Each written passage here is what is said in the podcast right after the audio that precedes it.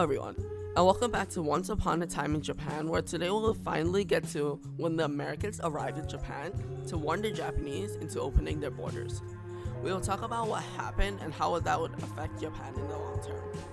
So, the reason that the Americans wanted to go to J- Japan was largely based on geographical or economical reasons, or even both sometimes. So, Oregon and California had bordered the Pacific Ocean, so once they became part of the United States, they also wanted control of the Pacific Ocean. They wanted to create a transcontinental railway that would connect the Trans Pacific route, ship route to China.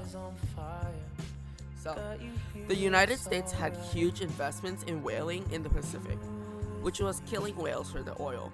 They wanted a new product, and because of the Californian gold rush, they had the op- opportunity to trade and buy items. And so they saw Japan was a new place that they could get things from, and so they sought out to go to Japan.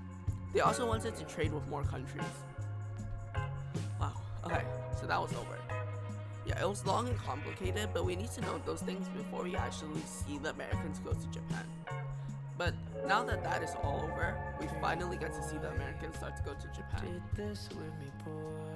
So, on July 14th, 1853, Commodore Perry sailed to the, or I, I'm going to butcher, butcher this pronunciation, Uraga, Uraga Harbor with too many people for me to count because, but according to the Japanese, they did bring big black steamships. He gave them the letter that Fillmore had addressed the Japanese, and he would return to Japan later on for the answers to these demands.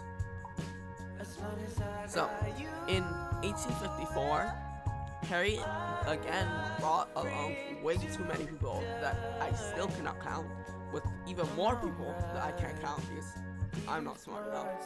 And, anyways, he returned for the answer, and they replied with drumroll, yes.